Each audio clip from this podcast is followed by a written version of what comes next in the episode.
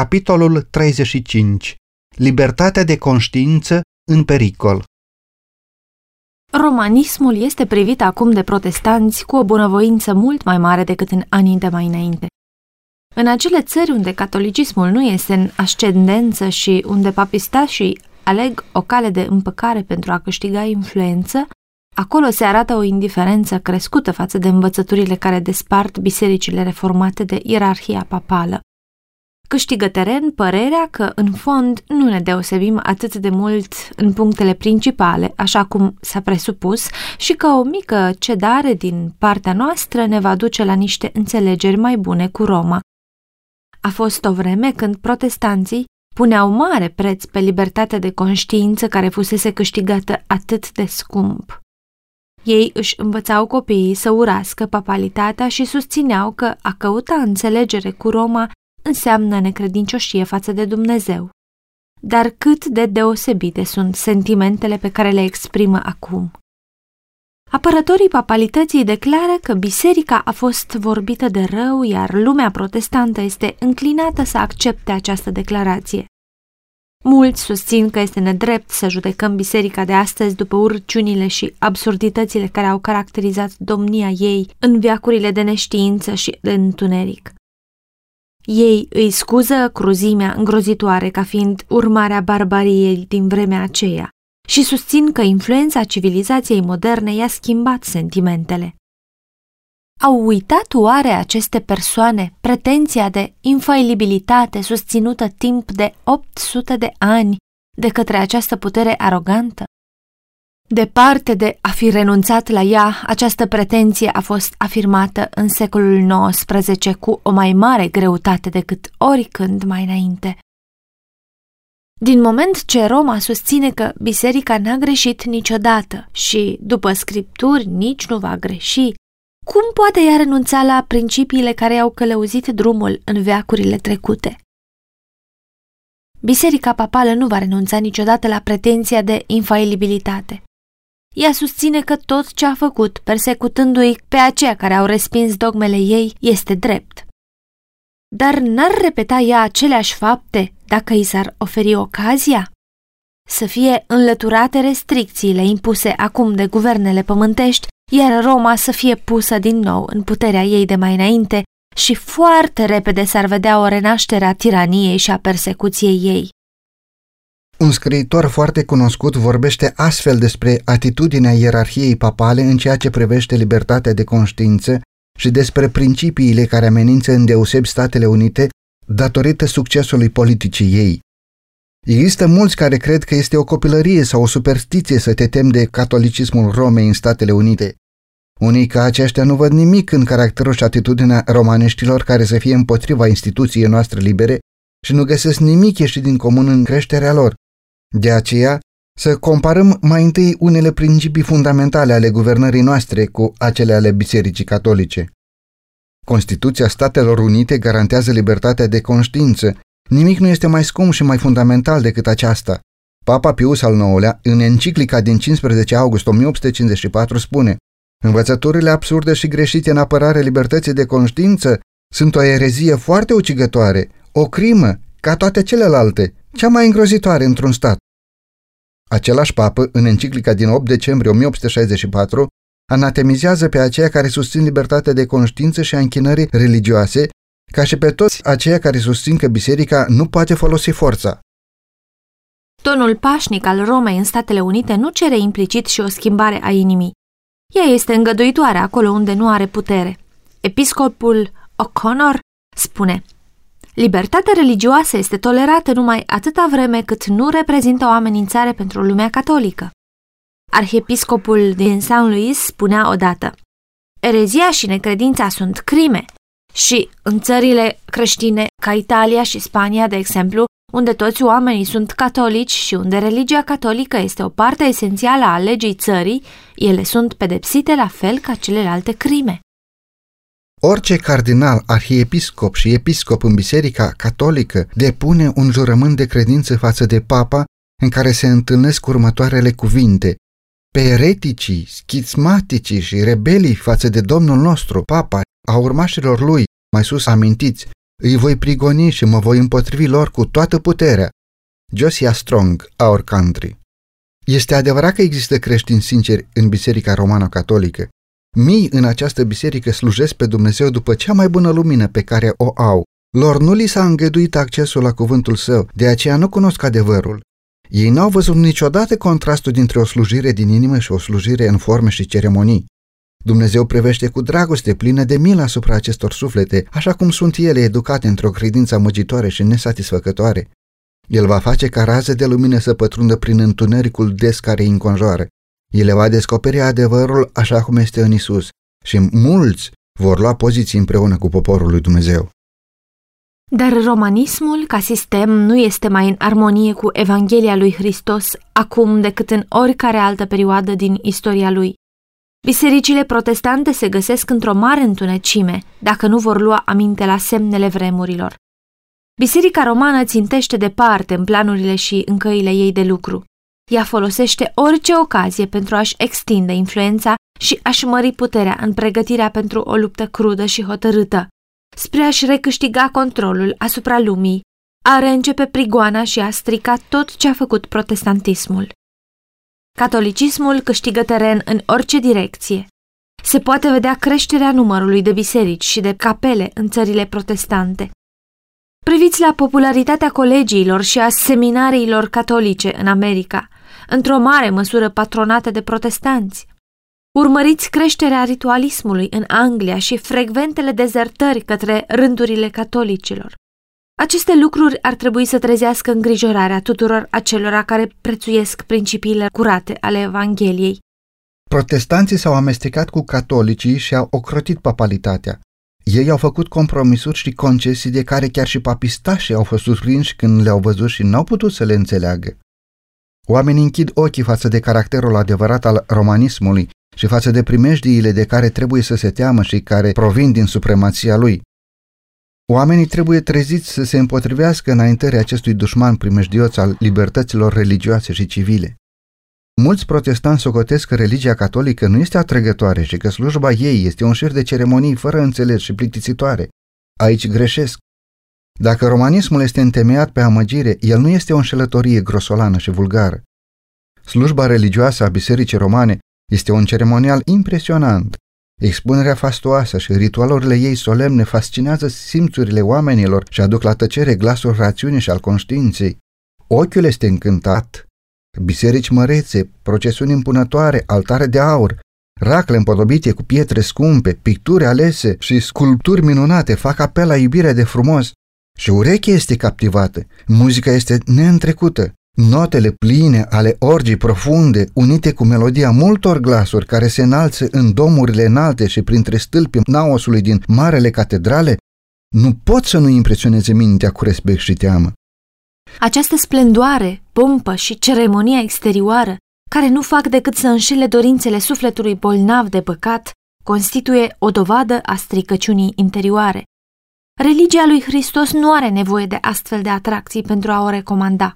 În lumina care strălucește de la cruce, creștinismul adevărat se arată atât de curat și atrăgător, încât nicio decorare exterioară nu-i poate spori adevărata lui valoare. Frumusețea sfințeniei, a unui duh blând și liniștit, este aceea care are valoare înaintea lui Dumnezeu. Strălucirea stilului nu este în mod necesar o dovadă de gândire curată și înaltă, Concepții înalte cu privire la artă, rafinament, plăcut al gustului, se găsesc deseori în mințile firești și senzuale. Acestea sunt folosite adesea de satana pentru a-i face pe oameni să uite nevoile sufletului, să piardă din vedere viitorul, viața nemuritoare, să-i îndepărteze de ajutorul lor nemărginit și să-i facă să trăiască numai pentru lumea aceasta. O religie a exteriorului este atrăgătoare pentru inima nerenăscută. Pompa și ceremonia slujbei catolice are o putere seducătoare, fermecătoare, prin care mulți sunt amăgiți. Ei ajung să privească biserica romană ca fiind chiar poarta cerului, numai aceia care și-au înfipt picioarele cu hotărâre în temelia adevărului și ale căror inimi sunt renoite prin Duhul lui Dumnezeu sunt siguri împotriva influenței ei. Mii de oameni care nu au cunoaștere din experiența lui Hristos vor fi conduși să primească formele evlaviei lipsite de putere. O astfel de religie este exact ceea ce doresc mulțimile. Pretenzia bisericii la dreptul de a ierta îi face pe romaniști să se simtă liberi să păcătuiască. Iar rânduiala spovedaniei, fără de care iertarea ei nu este acordată, tinde și ea să dea îngăduință către rău. Acela care îngenunchează înaintea unui om căzut și își deschide prin mărturisire gândurile ascunse și închipuirile inimii lui, acela își înjosește demnitatea de om și își degradează toate instinctele nobile ale sufletului. Descoperind păcatele vieții lui înaintea unui preot și el un păcătos, muritor, supus greșelii și prea adesea stricat de vin și imoralitate, măsura caracterului lui este coborâtă și, ca urmare, este pătat. Concepția lui cu privire la Dumnezeu este coborâtă și asemănată omenirii căzute, căci preotul stă ca reprezentant al lui Dumnezeu. Această mărturisire degradantă a omului față de om este izvorul tainic din care au ieșit multe rele care mânjesc lumea și o pregătesc pentru distrugerea finală. Dar pentru acela care iubește îngăduința de sine, este mai plăcut să-și mărturisească păcatele unui semen muritor decât să-și deschidă sufletul înaintea lui Dumnezeu. Este mai plăcut firii omenești să facă penitențe decât să renunțe la păcat. Este mai ușor să-și mortifice trupul îmbrăcat în sac, biciuit și în lanțuri aspre, decât să-și răstignească poftele firești. Greu este jugul pe care inima firească este gata să-l poarte, în loc să se plece și să ia jugul lui Hristos. Există o asemănare izbitoare între Biserica Rome și Biserica Iudaică din timpul primii veniri a Domnului Hristos. În timp ce iudeii în ascuns călcau în picioare toate principiile legii lui Dumnezeu, pe din afară erau foarte riguroși în păzirea perceptelor ei, încărcându-le cu excese și tradiții care făceau ca ascultarea să fie grea și împovărătoare. Așa cum iudeii pretindeau că respectă legea, tot astfel și romaniștii pretind că respectă crucea. Ei înalță simbolul suferințelor lui Hristos în timp ce în viața lor îl resping pe acela pe care aceasta îl reprezintă. Papistașe așează cruci pe biserici, pe altare și pe îmbrăcăminte. Pretutindeni se vede în semnul crucii, pretutindeni este onorată și înălțată pe din afară, dar învățăturile lui Hristos sunt îngropate sub o mulțime de tradiții fără rost, interpretări rătăcite și pretenții aspre. Cuvintele Mântuitorului spuse despre iudeii bigoți se aplică cu o putere mult mai mare conducătorilor bisericii romano-catolice. Ei leagă sarcini grele și cu a nevoie de purtat și le pun pe umerii oamenilor, dar ei nici cu degetul nu vor să le miște. Matei 23 cu 4 Suflete conștiincioase sunt ținute în continuă groază, temându-se de mânia unui Dumnezeu ofensat, în timp ce mulți dintre demnitarii bisericii trăiesc în lux și plăceri senzuale. Închinarea la chipuri și la moaște, invocarea sfinților și înălțarea papei sunt născociri ale lui satana pentru a atrage mințile oamenilor de la Dumnezeu și de la Fiul Său. Pentru a le desăvârși ruina, el încearcă să le întoarcă atenția de la acela prin care pot găsi mântuirea. El îi va conduce către orice țintă care îl poate înlocui pe acela care a zis. Veniți la mine toți cei trudiți și împovărați și eu vă voi da o dihnă. Efortul permanent al lui satana este de a prezenta greșit caracterul lui Dumnezeu, natura păcatului și adevăratele probleme puse în joc în marea luptă. Denaturările lui slăbesc obligativitatea legii divine și dau oamenilor îngăduința să păcătuiască. În același timp, îi face să nu trăiască idei greșite despre Dumnezeu, astfel încât să-l privească mai degrabă cu teamă și cu ură decât cu iubire. Cruzimea caracterului său o atribuie creatorului. Aceasta este înfățișată în sistemele religiei și experimentată în felul de închinare. În felul acesta, mințile oamenilor sunt orbite, iar satana și le asigură ca mijloace de a lupta împotriva lui Dumnezeu. Prin concepții greșite privitoare la atributele divine, popoarele păgâne au fost conduse să creadă că sunt necesare sacrificii omenești pentru a asigura favoarea divinității și astfel au fost săvârșite cruzimile cele mai oribile sub diferite forme de idolatrie. Biserica Romano-Catolică, unind formele păgânismului cu cele ale creștinismului și asemenea păgânismului reprezentând greșit caracterul lui Dumnezeu, a recurs la practici numai puțin crude și revoltătoare. În zilele supremației Rome, au existat instrumente de tortură pentru a impune mirea doctrinilor ei. Pentru aceia care nu recunoșteau petențele ei, era rezervat rugul. Au fost masacre pe o scară care nu vor putea fi niciodată cunoscute decât atunci când vor fi descoperite la judecată. Demnitarii bisericii au studiat sub călăuzirea satanei, domnul lor, să inventeze mijloace pentru a provoca cel mai mare chin posibil și în același timp să nu pună capăt vieții victimei. În multe cazuri, procedeile infernale erau repetate până la limita extremă a rezistenței omenești, până când natura ceda în luptă, iar sufletul saluta moartea ca pe o scăpare plăcută. Aceasta a fost soarta acelora care se împotriveau Romei. Pentru adepții ei avea disciplina biciului, a înfometării, a privațiunilor fizice, în toate formele care pot fi concepute de mintea omenească, pentru a produce dezgust. Pentru a-și asigura favoarea cerului, penitenții călcau legile lui Dumnezeu prin călcarea legilor naturii.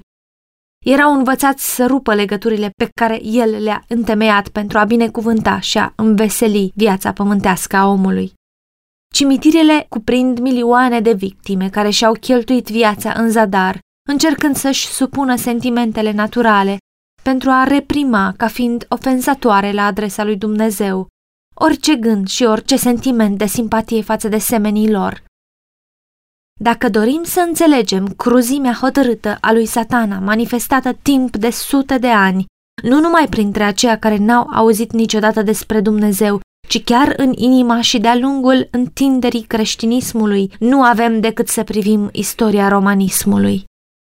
Prin acest sistem gigantic de amăgire, prințul răului își ajunge scopul aducând dezonoare lui Dumnezeu și nenorocire omului. Iar când vedem cum reușește să se deghizeze și să-și aducă la îndeplinire lucrarea prin conducătorii bisericii, putem înțelege mai bine de ce are o antipatie atât de mare față de Biblie. Dacă această carte este citită, se vor descoperi mila și dragostea lui Dumnezeu. Se va vedea că El nu pune asupra oamenilor nici una din aceste poveri grele. El nu cere decât o inimă zdrobită și mâhnită, un spirit umil și ascultător. Niciun exemplu din viața lui Hristos nu arată că bărbații și femeile ar trebui să se închidă în mănăstiri pentru a se pregăti pentru cer. El n-a învățat niciodată că dragostea și simpatia trebuie înnăbușite. Inima Mântuitorului era plină de dragoste. Cu cât omul se apropie mai mult de desăvârșirea morală, cu atât mai ascuțite sunt sensibilitățile lui, cu atât mai acută este perceperea păcatului și cu atât mai profundă este simpatia pentru cel amărât. Papa pretinde că este vicarul lui Hristos dar cum se poate compara caracterul lui cu acela al Mântuitorului nostru? Se știe despre Hristos că i-a condamnat vreodată pe oameni la închisoare sau pe roată pentru că nu i-au adus omagii ca rege al cerului? S-a auzit glasul lui condamnându-i la moarte pe aceia care nu l-au primit? Când a fost refuzat de locuitorii unui sat din Samaria, apostolul Ioan s-a umplut de indignare și a cerut Doamne, vrei să poruncim să se pogoare foc din cer și să-i mistuie, cum a făcut Ilie? Iisus a privit cu milă la ucenicul său și i-a mustrat spiritul aspru zicând, Fiul omului a venit nu ca să piardă sufletele oamenilor, ci să le mântuiască.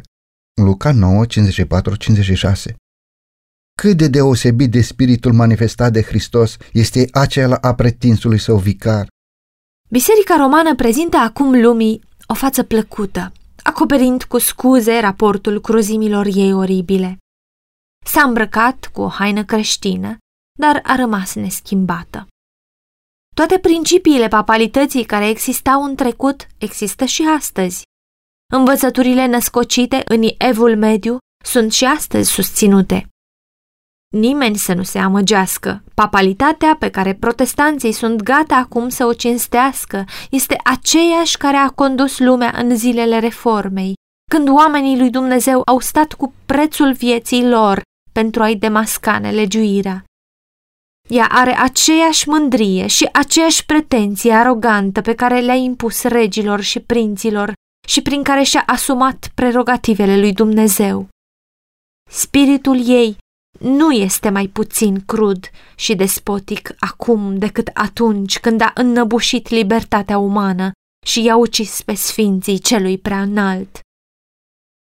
Papalitatea este exact ce a declarat profeția că va fi, și anume apostazia zilelor din urmă. 2 Tesaloniceni 2 cu 3 și 4 Este unul din procedeile ei, acela de a da pe față caracterul care va împlini cel mai bine planurile ei. Dar dincolo de aspectul schimbător de cameleon, ea ascunde același venin neschimbat al șarpelui, Credința nu trebuie păstrată față de eretici, nici față de persoanele suspectate de erezie, declară ea. Lenfan, volumul 1, pagina 516.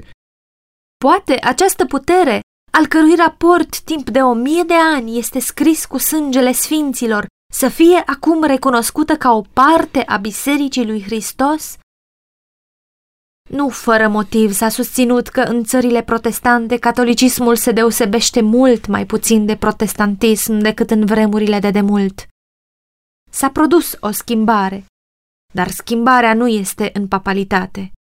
Catolicismul, fără îndoială, se aseamănă mult cu protestantismul care există astăzi, deoarece protestantismul a degenerat atât de mult din zilele reformatorilor.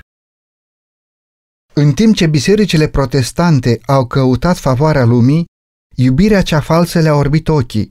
Le place să creadă că răul este bun, iar urmarea inevitabilă este că vor ajunge să considere binele ca fiind rău. În loc să stea în apărarea credinței date sfinților odată pentru totdeauna, se scuză acum față de Roma pentru părerile pe care le iau față de ea, lipsite de dragoste, cerând iertare pentru îngustimea lor. O mare categorie de oameni chiar și dintre aceia care nu au nicio simpatie față de romanism. Înțeleg puțin primejdea care vine din puterea și din influența ei.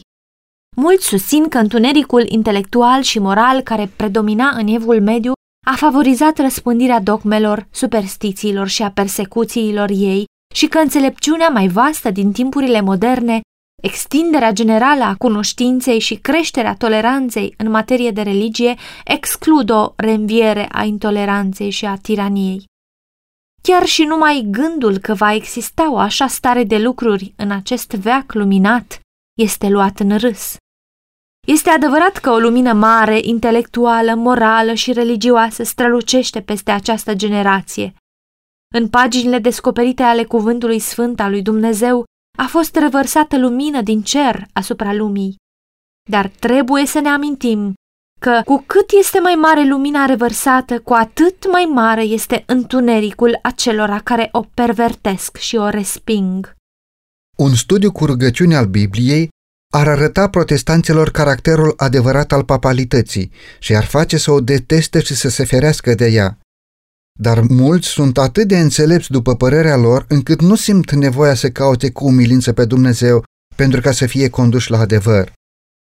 În timp ce se mândresc cu înțelepciunea lor, ei nu cunosc nici scripturile, nici puterea lui Dumnezeu. Ei trebuie să aibă unele mijloace pentru a-și liniști conștiința, iar ei caută ceea ce este mai puțin umilitor. Ceea ce doresc ei este o metodă de a uita pe Dumnezeu, dar care să treacă drept o metodă de a-și aminti de El. Papalitatea este pregătită să facă față tuturor acestor nevoi.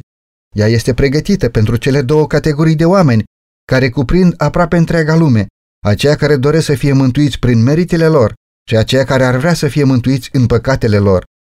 Acesta este secretul puterii ei. O vreme de mare întuneric intelectual s-a dovedit a fi favorabilă succesului papalității. Se va dovedi totuși că o vreme de mare lumină intelectuală este în aceeași măsură favorabilă succesului ei.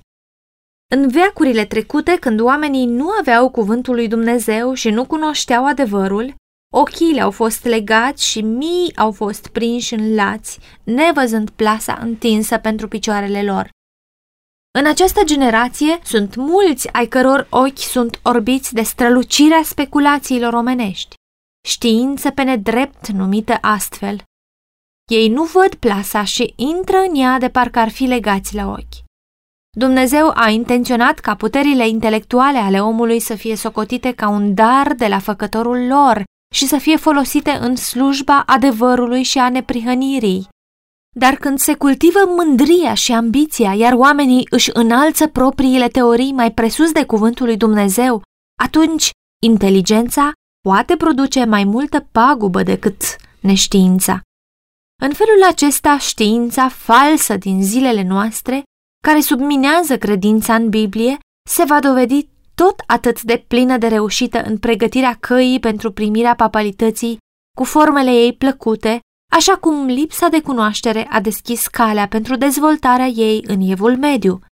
În mișcările care se dezvoltă acum în Statele Unite cu scopul de a asigura sprijinul statelor în favoarea instituțiilor și a practicilor bisericii, protestanții merg pe calea papalității. Ba mai mult, ei deschid ușa ca papalitatea să-și recâștige în America protestantă supremația pe care a pierdut-o în lumea veche. Și ceea ce dă o mare însemnătate a acestei mișcări este faptul că principala țintă care se urmărește este impunerea păzirii duminicii. O practică ce-și are originea în Roma și pe care ea o pretinde ca semn al autorității sale. Acesta este spiritul papalității, spiritul de conformare la practicile lumești, venerarea tradițiilor omenești, mai presus de poruncile lui Dumnezeu, care pătrunde în bisericile protestante și le conduce să facă aceeași lucrare de înălțare a duminicii, lucrarea pe care papalitatea a făcut-o înaintea lor. Dacă cititorul vrea să înțeleagă mijloacele ce vor fi folosite în lupta care se apropie cu grăbire, nu are decât să revadă raportul despre mijloacele pe care Roma le-a folosit pentru același scop în veacurile trecute. Dacă vrea să cunoască modul cum papistașii și protestanții uniți vor proceda cu aceia care leapă de dogmele lor, să cerceteze spiritul pe care Roma l-a manifestat față de sabat și apărătorii lui. Edictele regale, conciliile generale și rânduielile bisericii, susținute de puterea pământească, au fost treptele prin care sărbătoarea păgână, poziția de cinste în lumea creștină. Prima măsură publică care impunea păzirea duminicii a fost legea emisă de Constantin în anul 321 după Hristos. Acest edict cerea orășenilor să se odihnească în venerabila zi a soarelui, dar îngăduia țăranilor să-și continue lucrările agricole. Cu toate că inițial era o instituție păgână, a fost impusă de împărat după primirea cu numele a creștinismului. Mandatul regal, nedovedindu-se destul de puternic pentru înlocuirea autorității divine, Eusebiu, un episcop care căuta favoarea prinților și care era un prieten deosebit și un lingușitor al lui Constantin, a formulat susținerea că Hristos a schimbat sabatul în duminică. Nu s-a adus nici măcar o singură mărturie din scripturi ca dovadă în favoarea învățăturii noi.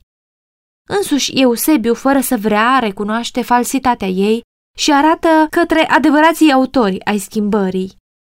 Toate lucrurile, spunea el, care trebuiau să fie făcute în sabat, au fost transferate în ziua Domnului.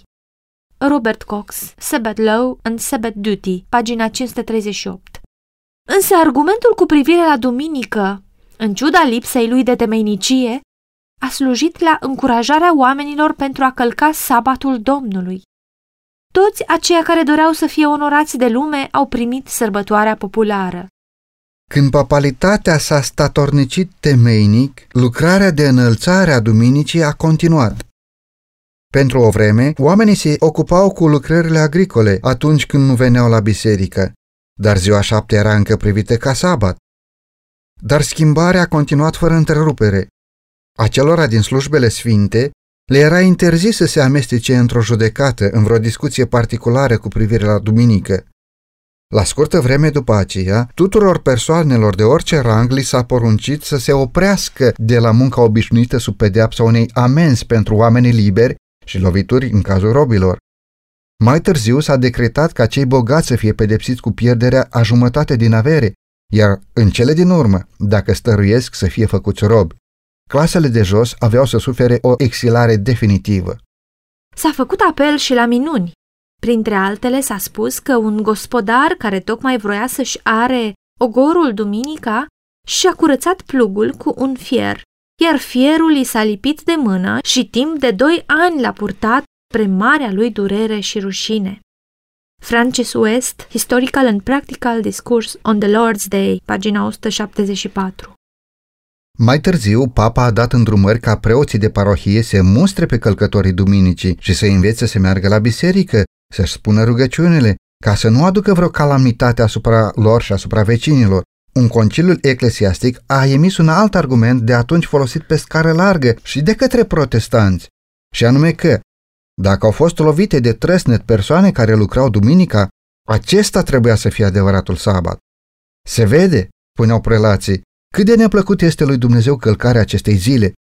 Atunci s-a făcut o chemare ca preoții și pastorii, regii și prinții și toți oamenii credincioși să depună toate eforturile și toată grija pentru ca această zi să fie repusă în cinste, iar pentru bunul nume al creștinătății să fie păzită cu mai multă evlavie în vremea care vine.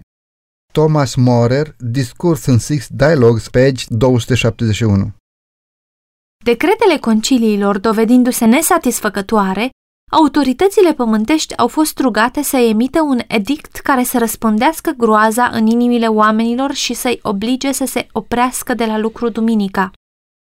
La un sinod ținut la Roma, toate hotărârile anterioare au fost reafirmate cu o putere și cu o solemnitate mai mare.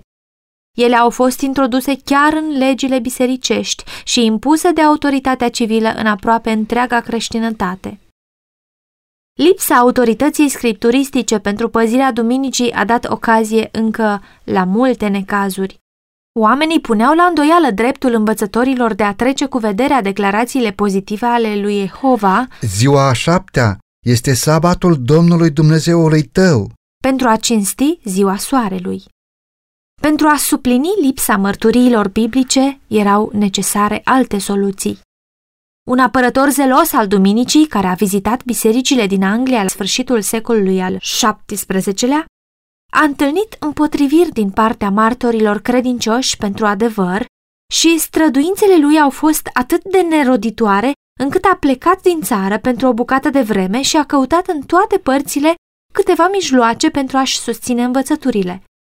Când s-a întors, lipsa a fost completată iar străduințele lui ulterioare au fost însoțite de un mai mare succes. A adus cu el un sul despre care susținea că este de la Dumnezeu și care conținea porunca necesară pentru păzirea duminicii, cu amenințări grozave pentru a înspăimânta pe cel neascultător. Acest document prețios, o contrafacere josnică, la fel ca instituția care trebuia să fie susținută, se spunea că a căzut din cer și că a fost găsit în Ierusalim pe altarul Sfântului Simeon la Golgota. Dar, de fapt, Palatul Pontifical de la Roma a fost izvorul din care a ieșit. Fraudele și falsificările folosite pentru creșterea puterii și pentru prosperitatea bisericii au fost socotite legale în toate viacurile de către ierarhia papală. Sulul interzicea lucru de la ceasul al nouălea, ora 3, după amiază de sâmbătă, până luni la răsăritul soarelui, iar autoritatea lui a fost declarată ca fiind confirmată de mai multe minuni. S-a spus că persoanele care au lucrat peste timpul rânduit au fost lovite de paralizie. Un morar care a încercat să-și macine grâul a văzut în loc de făină și voi de sânge, iar roata morii s-a oprit cu toate că avea apă destulă. O femeie care și-a pus aluatul în cuptor l-a găsit necopt când l-a scos, cu toate că cuptorul era foarte înfierbântat. O altă femeie care pregătea aluatul pentru copt la ora nouă, dar care s-a hotărât să lase până luni, l-a găsit a doua zi făcut pâini și bine copt, de puterea divină. Un bărbat care a preparat pâinea sâmbătă după ceasul al nouălea a constatat atunci când a rupt-o a doua zi dimineață că din ea a curs sânge. Prin asemenea născociri absurde și superstițioase au încercat apărătorii duminicii să întărească sfințenia. Roger de Hovenden, Annals, volumul 2, pagina 528-530 În Scoția, ca în Anglia, a fost asigurată o respectare mai mare a duminicii, atașând la ea o parte din vechiul sabat. Însă timpul cât se cerea să fie sfințită a fost diferit.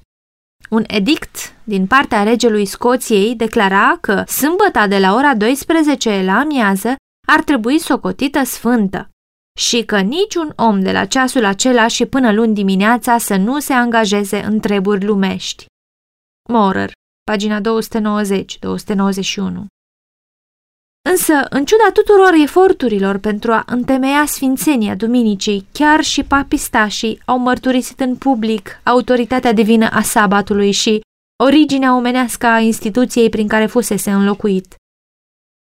În secolul al XVI-lea, un conciliu papal a declarat în mod deschis să-și amintească toți creștinii că ziua a șapte a fost consacrată de Dumnezeu și a fost primită și păzită nu numai de către iudei, ci și de toți ceilalți care pretind că se închină în lui Dumnezeu. Cu toate că noi, creștinii, am schimbat sabatul lor în ziua Domnului. Aceia care au călcat legea divină nu erau neștiutori cu privire la caracterul lucrărilor. Ei se așezau în mod deliberat deasupra lui Dumnezeu. Un exemplu lizbitor al procedeului Romei față de aceia care nu erau de acord cu ea a fost prigonirea îndelungată și sângeroasă a valdenzilor, dintre care unii erau păzitori ai sabatului. Alții au suferit la fel pentru credincioșia lor față de porunca a patra.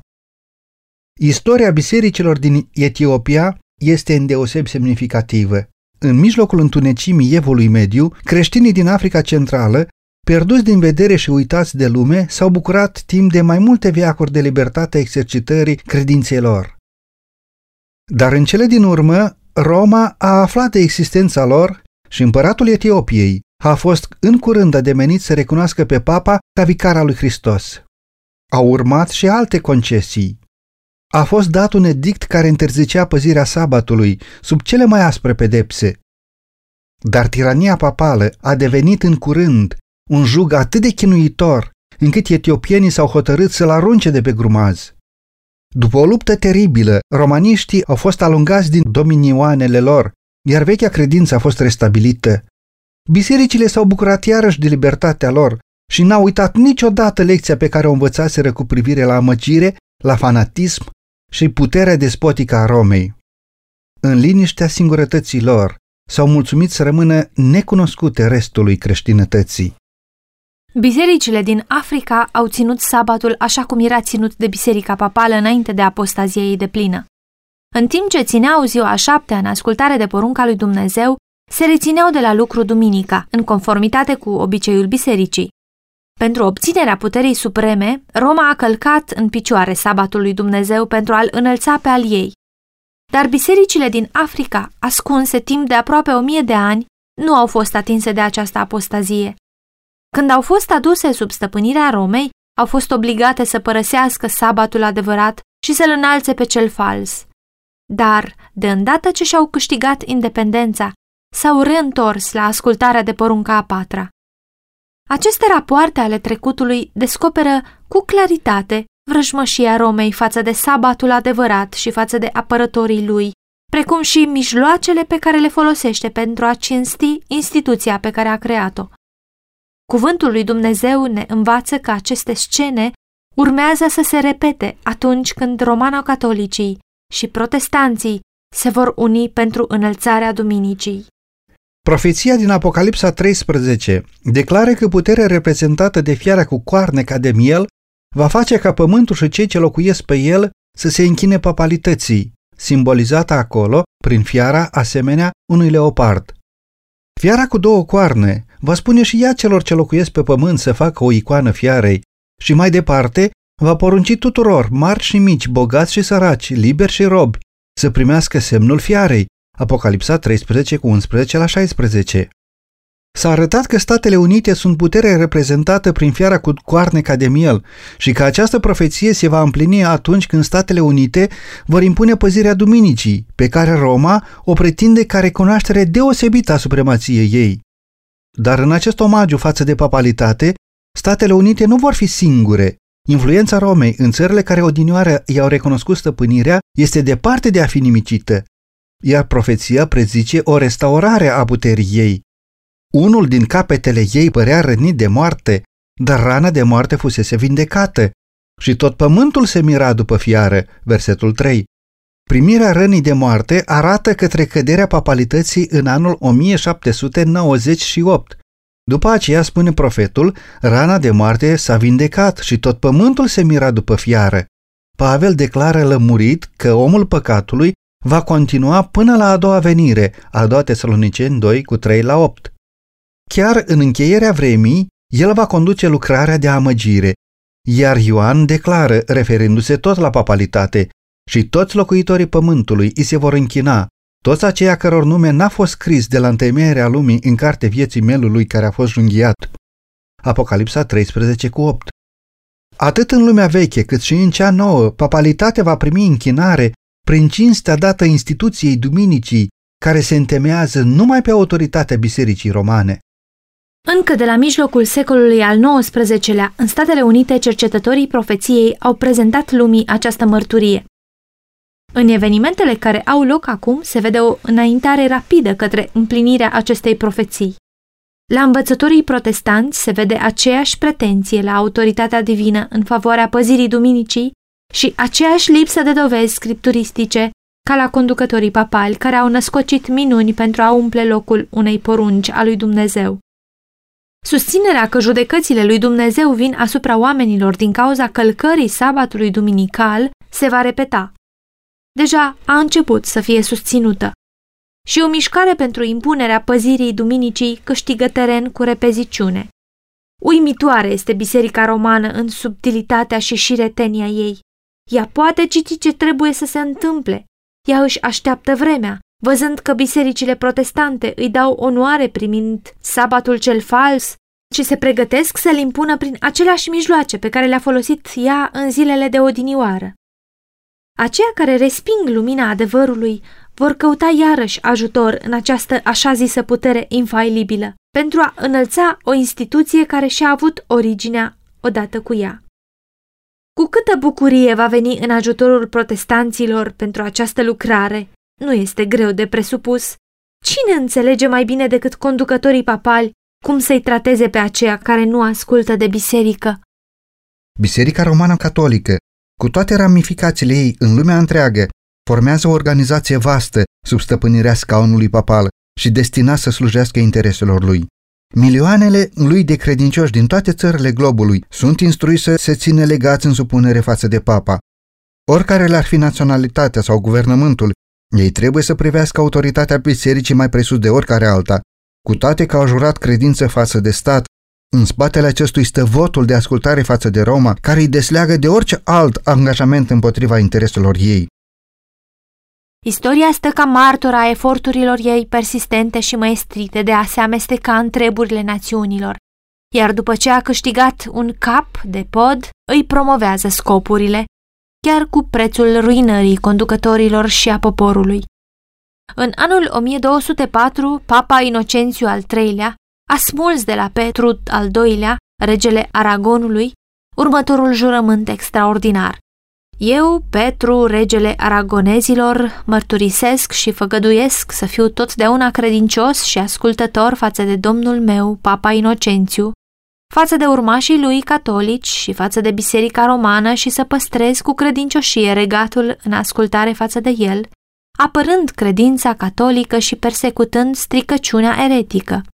John Dowling, The History of Romanism, capitolul 6 Aceasta este în armonie cu pretențiile privitoare la puterea pontifului roman, că este legal pentru el să-i dea jos pe împărați și că îi poate dezlega pe supușii lui de supunerea față de conducătorii nedrepți. Puțin își dau seama protestanții ce fac atunci când își propun să primească ajutorul Romei în lucrarea de înălțare a Duminicii. În timp ce urmăresc împlinirea scopului lor, Roma țintește să-și restabilească puterea și să-și refacă supremația pierdută. Odată stabilit în Statele Unite principiul că biserica poate folosi sau poate să controleze puterea statului, că rânduielile religioase pot fi impuse prin legi civile, pe scurt că autoritatea bisericii și a statului este să stăpânească conștiința, este asigurat triumful Romei în această țară. Cuvântul lui Dumnezeu a avertizat cu privire la primejdia care se apropie. Dacă acesta este neglijat, atunci lumea protestantă va vedea care sunt în realitate scopurile Romei. Numai că atunci va fi prea târziu pentru a scăpa din cursă. Ea crește pe nesimțite în putere. Învățăturile ei își exercită influența în sălile legiuitoare, în biserici și în inimile oamenilor. Ea își înalță construcții masive și semețe, în ale căror ascunzișuri tainice se vor repeta persecuțiile de odinioară. Pe ascuns și nebănuit, ea își întărește forțele pentru a-și îndeplini scopurile atunci când va veni timpul să lovească. Tot ceea ce dorește este o poziție avantajoasă și aceasta i s-a dat deja. În curând vom vedea și vom simți care este scopul elementului roman. Toți aceia care vor crede și vor asculta de cuvântul lui Dumnezeu vor stârni prin aceasta mustrarea și persecuția.